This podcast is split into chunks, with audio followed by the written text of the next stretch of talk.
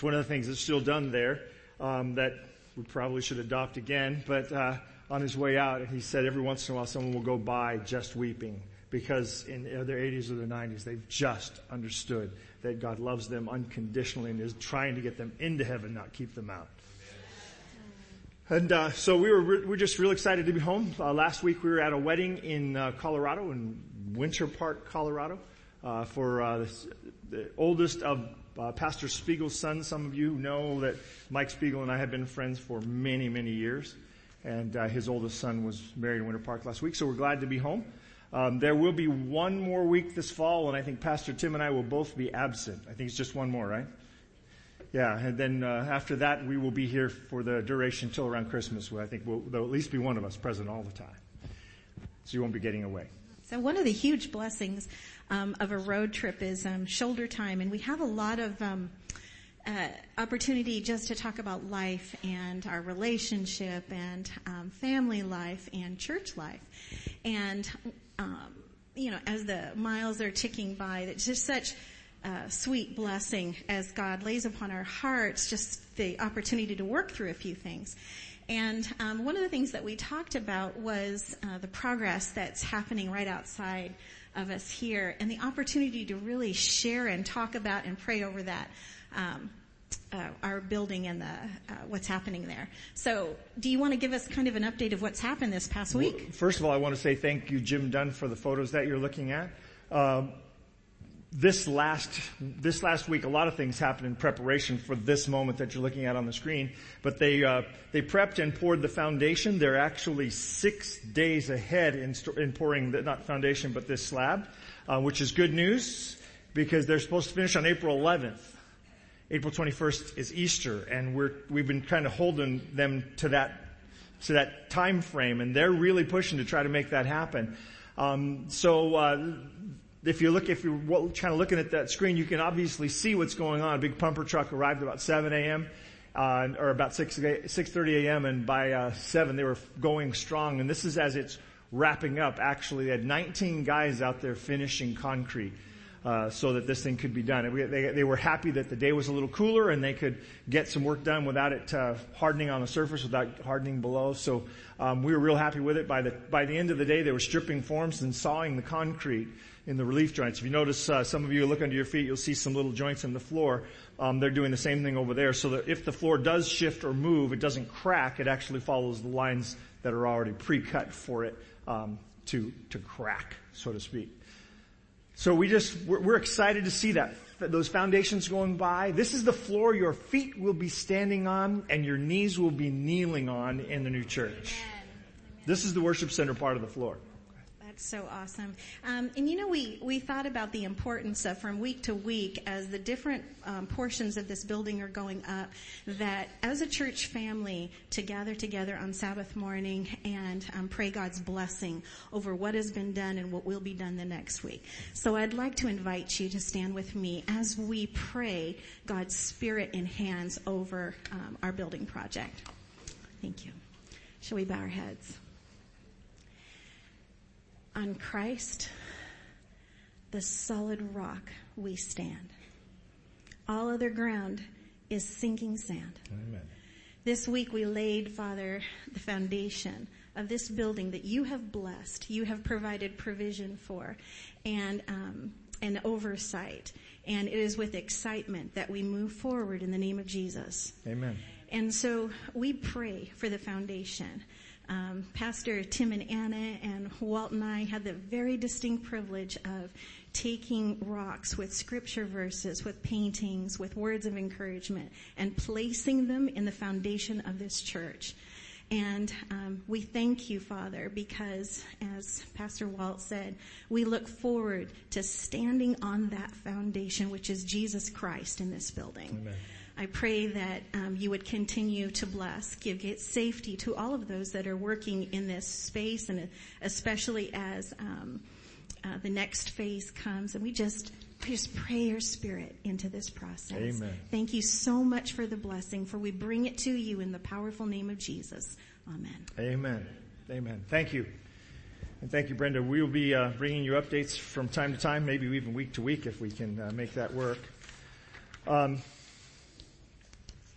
one of the interesting things about this is listening to the contractors um, who are not uh, believers as we kind of talk about things. And I, I go by and I regularly say to these guys, I'm praying for you. And, and, uh, I get different sorts of looks. Uh, sometimes they're like, did I do something? and, uh, sometimes there, there's a nod and kind of a thank you. Um, it, it, was, it's interesting to hear them talk about things. Um, when I mentioned, I mentioned that the weather was a, was an improvement for them and uh, the the guy who's the uh, the manager of this particular part, he's the project uh, manager. So there's three different guys. There's one that's being trained. There's a guy who's watching over the money, and there's a guy who's just watching over the other contractors. That guy, his name is Mike, big tall guy, and Mike says to me, uh, he looks at me with a little tiny bit of a smile breaking on the corner of his lips, and he said, "Well, we had good luck." It's, an, it's a cooler day, to, so pouring the cement went much easier today. And I just looked back at him and boy, I, I, I told Tim later, I should have just said, it's God's grace, it's God's blessing, and, um, and it's supposed to be cool for the next two weeks, this week and next week, and the second and last pour of floors is next week. And so I'm going to try to take the opportunity to, to start taking that next step with them. But it's just fun. Tim and I were invited to uh, Oktoberfest um, fundraiser coming up in October where all the beer we could drink was available. And after the, the invitation that they had invited uh, Tim and I and made sure that I was going to uh, tell Tim, uh, one of them looked at us and said, looked at me and said, "Oh, you guys probably don't drink as much beer as we do." and I said, "Yeah, we don't drink any, in fact." but it was it's just fun to to get an opportunity to talk a little bit and interface a little bit with the folks good people um, uh, there's a, a, the contractors who are pouring the floor just started their business this last year. Um, and they're they're trying to get that thing going. It's a district uh, district construction. It's all concrete that they do. Um, run by uh, father and sons and cousins. They have about six jobs going and they have a cousin who's running each one of those jobs and today, and the young, and the son who you see dad who's clearly an older man and his son who looks like he's in his 20s or 30s and the son's out here running the job on here. So I, I pray for Gerardo extra because I, I feel like, you know, his dad kind of watches over him as he's watching over the job and that's got to be a little intimidating for him. So anyway, exciting things are going on, exciting times for our church, and we just want to keep you up to speed on it. And don't forget to pray for them. And if you decide to bake some cookies, and bring them by and drop them off, I guarantee they will be eaten. And it would be just be a great, great way to bless the folks who are out there. If you have little kids and you want to bake them with the kids, bring them. Just make sure you take the ones that had the weird thing stuck in out and just bring them the ones that are safe to eat. But, uh, I just really would think there's great opportunities for us to bless the folks. If you're in one of the divisions leading one of the kids groups and you want to sign a card thanking them for what they're doing, um, go ahead. We'll be happy to deliver it. We, um, we're just trying to find ways to say this is not your ordinary building and this is not your ordinary project. Um, this morning, as uh, Tim introduced you last week to a new worship, new series, and this series is in is based on this uh, image or this sign that's behind us that says "Live like Jesus." Live like Jesus. And um, we're going to be walking through several characters in the Bible, looking at their stories and how they reveal what living like Jesus looks like. And so this morning we're going to talk about worshiping like Abel. Last week you talked about walking like Enoch. And I love Pastor Tim's description of riding the roller coaster where he had to be fully dependent on some engineer's calculations. I've ridden that roller coaster and I get that. That is a scary moment when they tip you over and you know you're about to go on a roller coaster. But we're going to move on to worship like Abel. Now I don't, we, most of us think of the story of Cain and Abel, we don't think of worship. For some reason we think about Cain, we think less about Abel.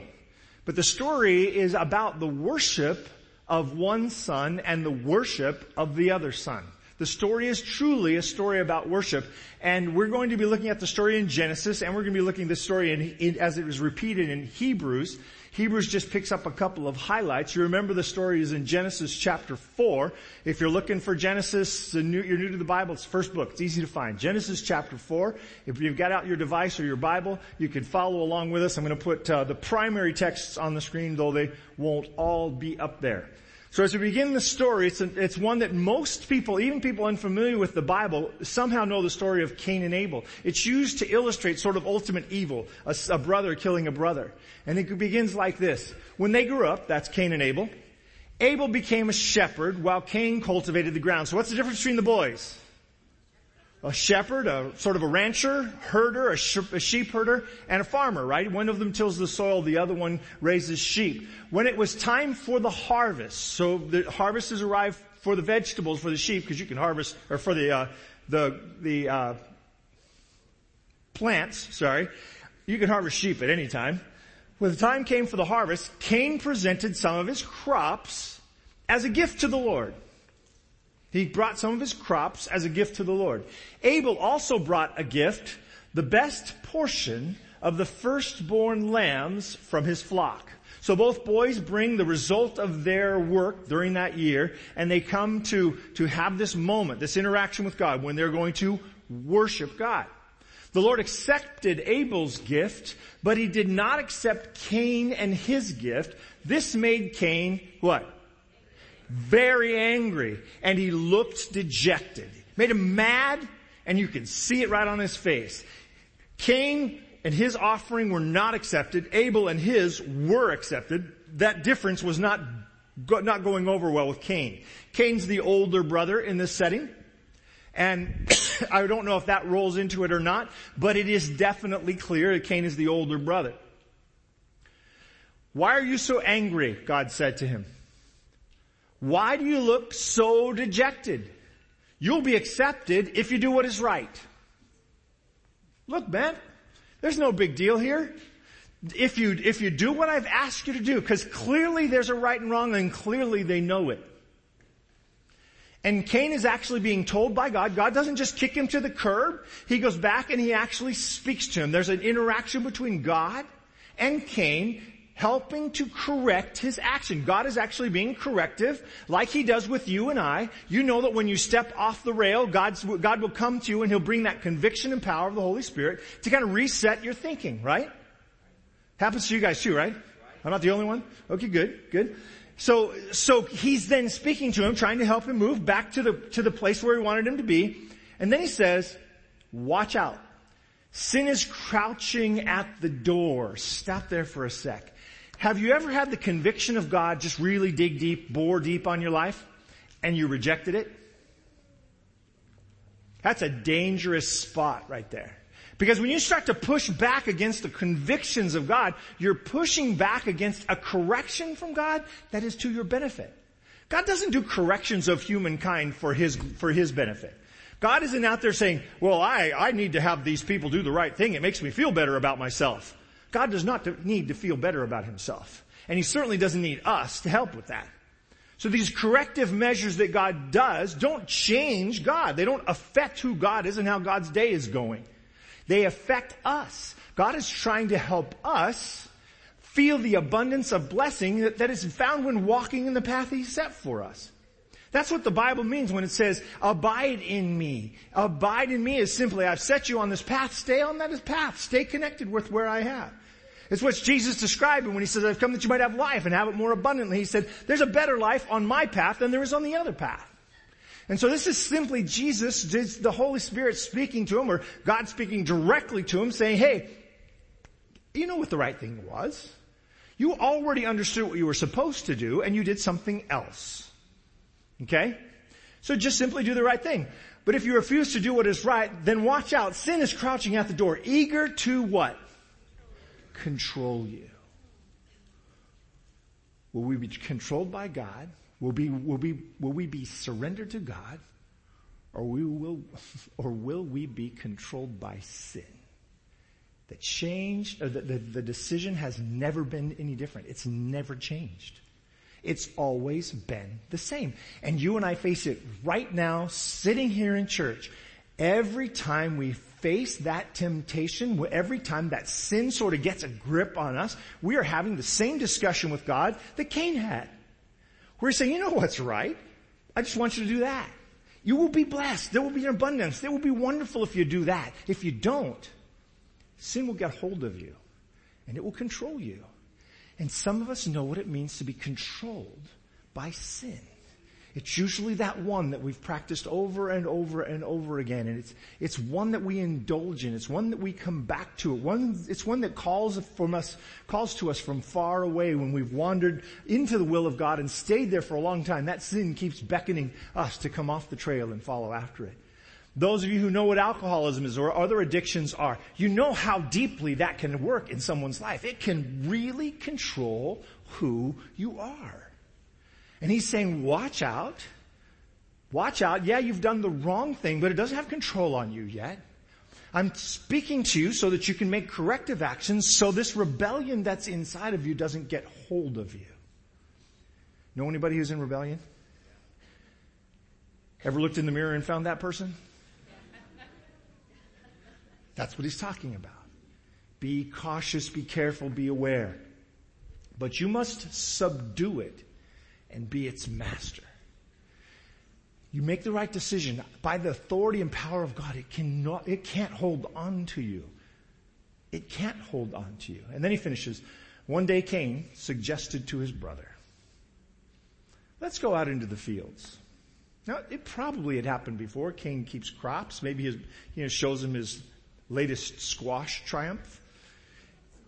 And while they were in the field, Cain attacked his brother Abel and killed him. This illustration pops up several times in the scripture. A description of the ultimate end of sin. If you fall in and, and, fully embrace the rebellions that are in part of your sinful life and sinful nature, it ends in the destruction of someone else. You may not kill them, but you might destroy their reputation. You might destroy them financially. You might destroy them in some other way, but it ends up in the destruction of some other person. That's the end of sin. Sin, sin brings us into an alliance with Satan, and Satan's goal is to destroy the children of God. And we align ourselves on that side, that's where we end up. We align ourselves on God's side, that abundant life starts to become clear. We align ourselves on the rebellion's side, we will eventually join in the destruction of the children of God. Could it be any clearer? We're in the fourth chapter of the Bible. And the lines are drawn as clear as they are drawn anywhere in the Bible. This is the result of choosing the rebellion. This is the result of choosing to follow God. The crazy thing is, the guy who chooses the rebellion is alive, and the guy who chooses to follow God is dead. How abundant is that?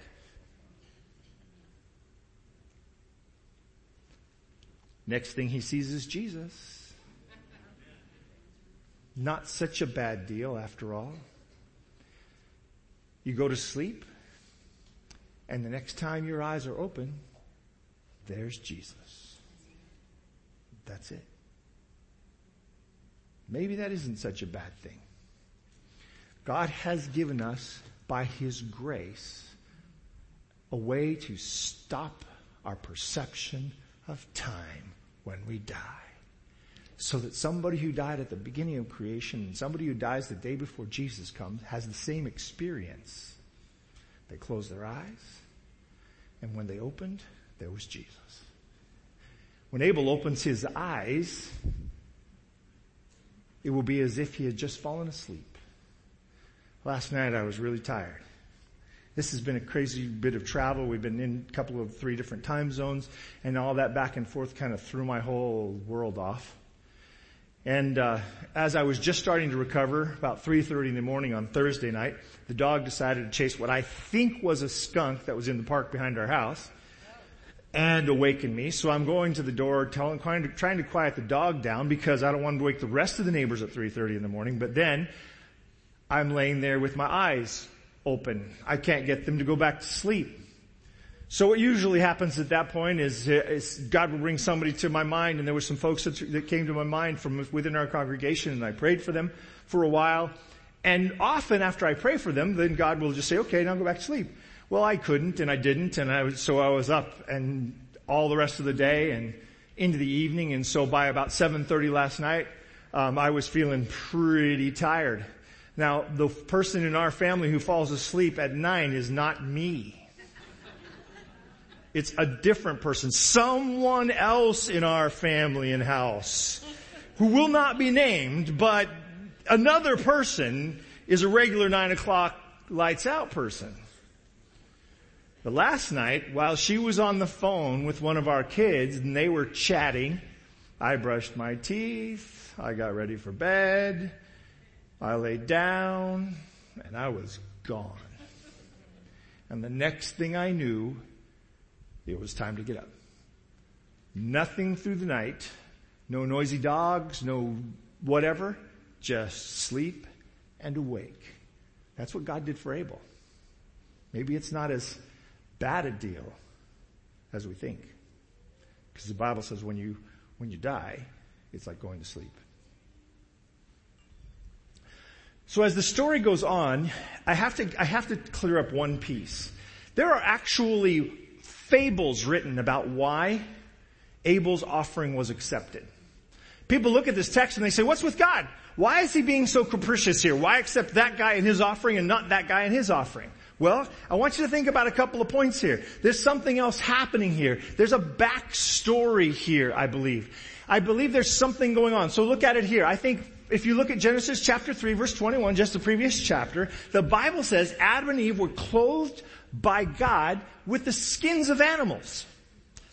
How do you get the skin off an animal? How do you explain death to a being who's never seen it? You see, Adam and Eve came into a world where there was no death and God said, if you sin, you will die. And Adam and Eve, when they realized they had sinned, what did they make their clothes of? Anybody remember? fig leaves. They dressed themselves in fig leaves, which was like, the first itchy piece of clothes. Have you ever actually held a piece of fig leaf? Next time you're around one, rub it on your skin and tell me that wouldn't be itchy. Somehow they managed to slow, sew that all together and make themselves fig leaf outfits. And then when God found them and he talked about what was going on and the, the, the, discussion in chapter 3 takes place, chapter 3 ends with God resolving the problem of their nakedness and their shame and he covers them with animal skins. Now God certainly could make animal skins just on the place. Hey, we'll do mink. Poof. But I think what happens here is God demonstrates what death is by killing the animals explaining it to them. And I imagine that was a horribly tearful, heartbreaking moment for Adam and Eve. You imagine? They've never seen anything die. And then God brings over one of those cute little animals and he says, this is what it looks like. This is why I was trying to keep you from rebelling. This is what happens when you rebel. And there must be a sacrifice made. This is what death is. And this is what your inheritance is but I'll take the inheritance for you later. And he kills the animal, spills the blood, takes the skins, and makes their covering. Boy, there's the whole Bible's right there. Kills the animal, spills the blood, and makes a covering for their sinful state. And so these people are living in those skins. And then you come to the next story. The boys are grown. They're grown enough that they're working. They've picked professions. And as they are working, Abel brings an offering on an altar, which apparently God taught them about building. And he sacrifices an animal from his flock on that altar. It appears that God explained to them the price of sin and demonstrated what they were to do to commemorate that cost. Why? So they would not do it again. You get it? This is what it costs when you break our covenant. This is what happens when you break our covenant. Death is the result of breaking that covenant. Let me explain to you. Let me show to you. And so Abel comes with the sacrifice of his animals. And Cain comes with some carrots. And God responds positively to Abel's offering. Now, either this is the capricious act with no context, or it is in fact a demonstration that God is serious about the explanation that sin causes death and blood will be spilled and he will take the ultimate punishment, the ultimate inheritance of that sin. You with me so far? Does this make sense to you? Otherwise, this is a really weird picture sort of sitting out there by itself, and there's no way to explain it because here's this God who suddenly demands blood, and I don't know why he's happy about that and not happy about the carrots. There's no explanation, it just is. But everything in the story, from there to the end of the Bible, lines up with the idea that this was a sacrifice. Everything in the story from there to the end of the Bible is in alignment with the actions of Abel. The actions of Abel and God are consistent with the revelation of the rest of the entire Bible.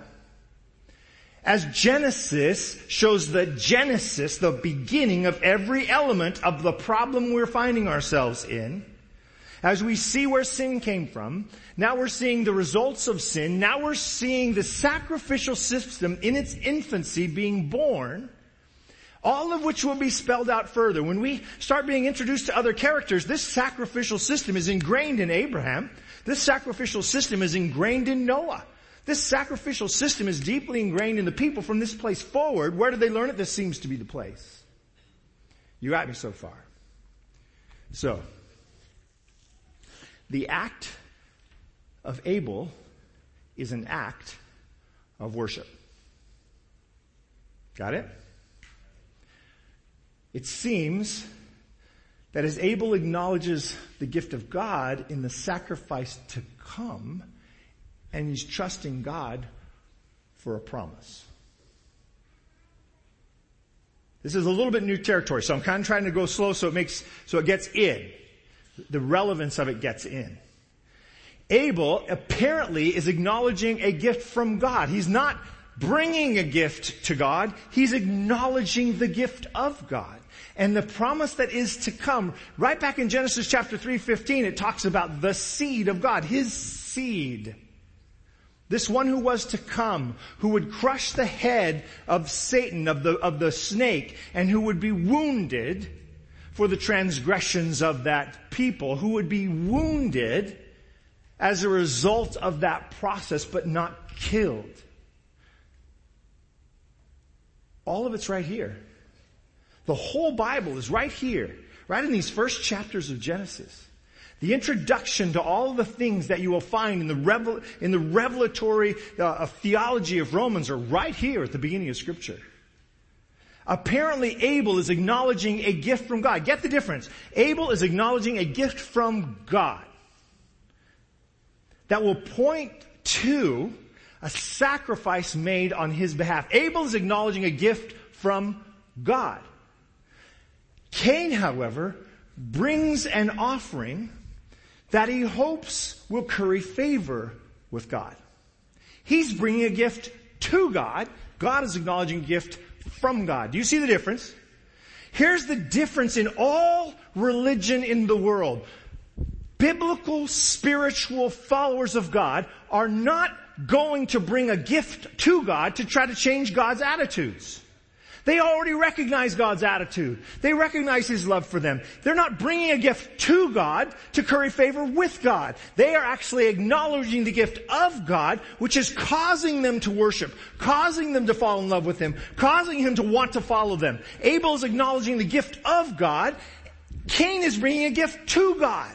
The other kind of worship and the worship of every single idolatrous people for the rest of history is bring a gift to the God to curry favor with the God to make the God do what you want them to do.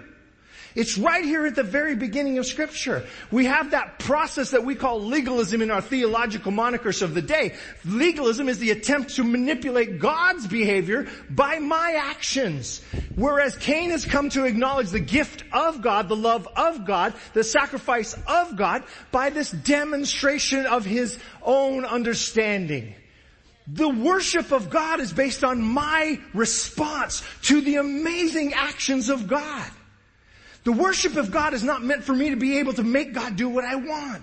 The worship of Baal and Asherah and every other Thor, you name the, you name the idol, you name the God, you name whatever pagan source you want to name, but it's always the same acts of worship. That's what Cain is doing. It's why this is such a significant moment. It's a hinge point in the history of mankind. One man brings his carrots and he says, God should appreciate my carrots. They're awesome. And the other man brings his lamb and he says, I appreciate God's sacrifice. It's amazing. It's an issue of worship. It's an issue that is a person's recognition of who God is, not God's recognition of how cool I am. You get the difference. Worshipping like Abel is worshiping with your whole heart. Nothing held back. Honest, full heart connected relationship with understanding who God is. Full heart engaged with the heart of God. Why is David called a man after God's own heart? Because he understands heart. He understands God. He understands God's motivations and his sacrifice and his willingness to accept and draw back and get us into his kingdom. He understands that he desires nothing more than to save his children. He understands that he's not putting roadblocks between us and heaven. He's trying to get us in, not keep us out. David is no better than any of us. He makes lots of mistakes. In fact, I bet I could line your record with David's record and most of you would do okay. If it was simply a scale and we put David on one side and you on the other, you win. But it's David's heart, David's understanding, David's recognition of God that is making the difference. He's a man after God's own heart. There's a heart to heart connection. He knows the heart of God. Worshipping like, like Abel is to be in that kind of connected understanding of who God is.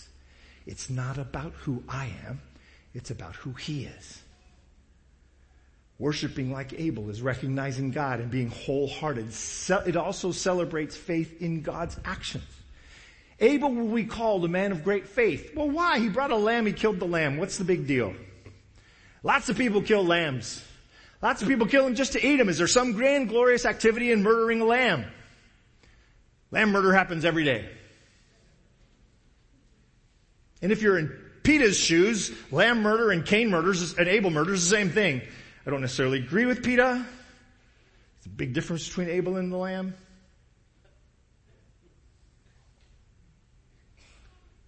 But people kill lambs all the time.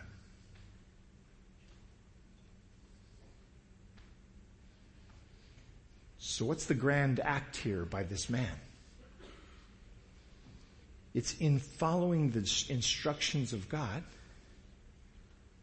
He's reaching out in faith to a future yet unseen, but promised by God. That the sacrifice of the Lamb will come and the blood of the Lamb will cover, just like the skins I'm wearing.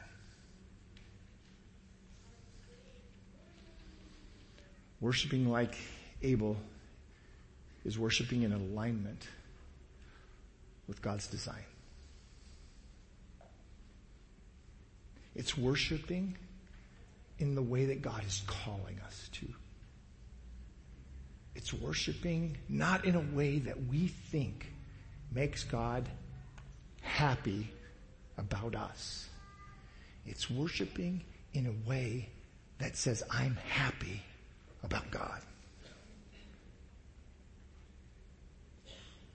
I know that that's, those sentences are only subtly different, but they're, they're theological. and, and personal intent is revolutionary. It's a completely different reason to be here. You stand up and you sing. And you don't sing because you're supposed to. You sing because you want to. Did you hear that ocean song? Did you, did you follow the words? The next time you hear it, remember that this is telling you the story of Peter and it's inviting you into that experience. The story it says, you invite us out upon the water where feet may fail, but faith will stand. That's Peter. Come on, Peter. You can do it.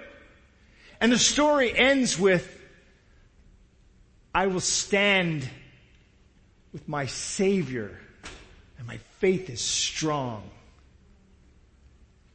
It's the, it's that invitation to the impossible by a God who cares about you and wants to introduce you to what abundance really looks like. Worshipping because you've encountered a God who did, did, is doing everything possible to get you into heaven is why you're here. Worshipping like Abel is saying, I haven't seen it yet, but I trust that it's coming. I haven't seen it yet, but I trust that it is coming. I've heard about the sacrifice of Jesus. I wasn't there. I believe that it happened. And I trust that when He said He'll come back, He'll do it. I haven't seen heaven yet, but I believe that it is happening and it will come. I trust God. I trust God. I trust God. The biblical introduction in Hebrews 11 is a description of that very thing. Faith is the evidence of things hoped for. It's evidence of things that you just hoped would happen. Evidence of things that are completely unseen. Things over the horizon. It's, faith is being able to see over the horizon and say, yep, it's coming. It declares in that place, hey, you'll be standing against what people believe about what happened. Lots of people are going to say, come on, God made it? Yeah, right, sure, there was a God, He made everything. Right, of course. We stand in a place where our culture has never been more in favor of an evolutionary idea about where we came from. We stand at a time when that faith is challenged daily. I mean, something as is not as innocuous as a children's TV show. Yep, it's all about evolution. Something as, as simple as a National Geographic presentation about a rabbit. Oh yeah, it's all about this millions of years it took to get those ears.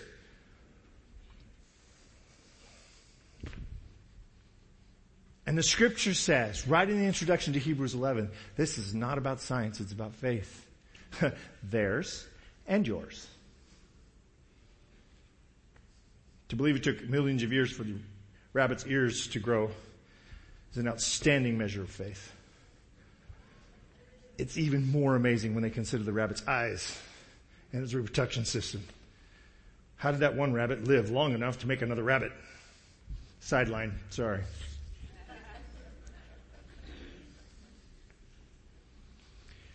And when you start wrapping this story of Abel up, Hebrews chapter 11, verse 4.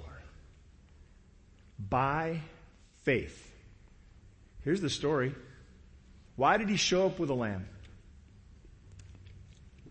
Because he trusted God. Bottom line. By faith, Abel showed up with a lamb instead of some carrots and some celery and some cabbage. Abel showed up with a lamb and he offered it to God. A better sacrifice than his brother. That's the issue here. There was, it was great. You know, if, if, if Cain had come and said, God, thank you for the produce of my field. That's great. I just wanted to bring this to say thank you. Fine. There are thank offerings in the scripture. Lots of them. Would have been perfectly okay. Perfectly acceptable. But by faith, you see the future. In thanks, you see the past. Do you see the difference? Abel is bringing something that represents the past. Cain, or Cain is bringing something that represents the past. Abel is bringing something that represents the future. By faith, Abel shows up with a lamb and he offers a better sacrifice than his brother, through which he obtained the testimony that he was righteous from God.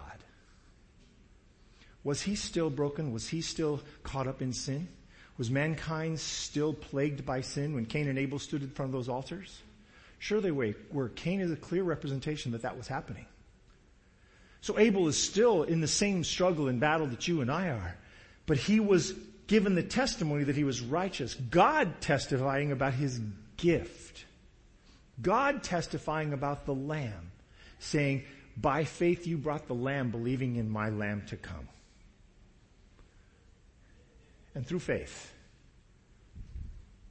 through the faith that he showed that day, and through the faith that you have in what he's done, through the faith that you have in scripture, and the faith that he had in the coming sacrifice of God, by faith, Abel still has a testimony even though he's dead he still speaks.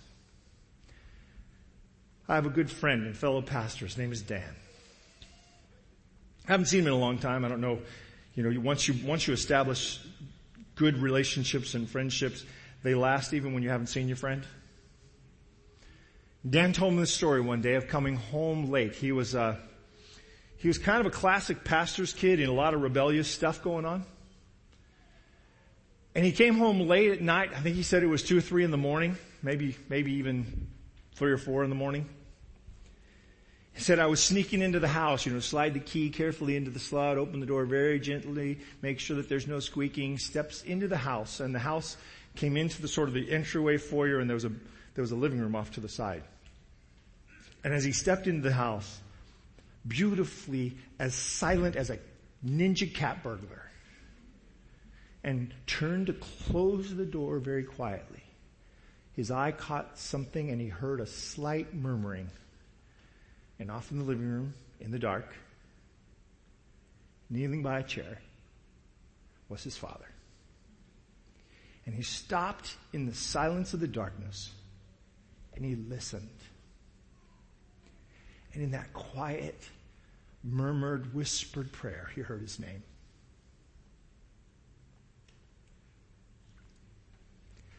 that moment of his father's faith changed his life. That moment, hearing his father pray for him, changed his life. That moment, seeing his God through his father, hearing his father in his worship changed his life. For a believer, Moffatt says, the death is never the last word. Death is never the last word of a righteous man. Because there's a testimony that lives on beyond you because there is a testimony that will outlive you in the lives of your family and your children and your neighbors and the people you've loved and cared about. Because there is a testimony that is transformative of the world for the betterment of the kingdom in your life. Walk like Enoch. Worship like Abel. Let's pray.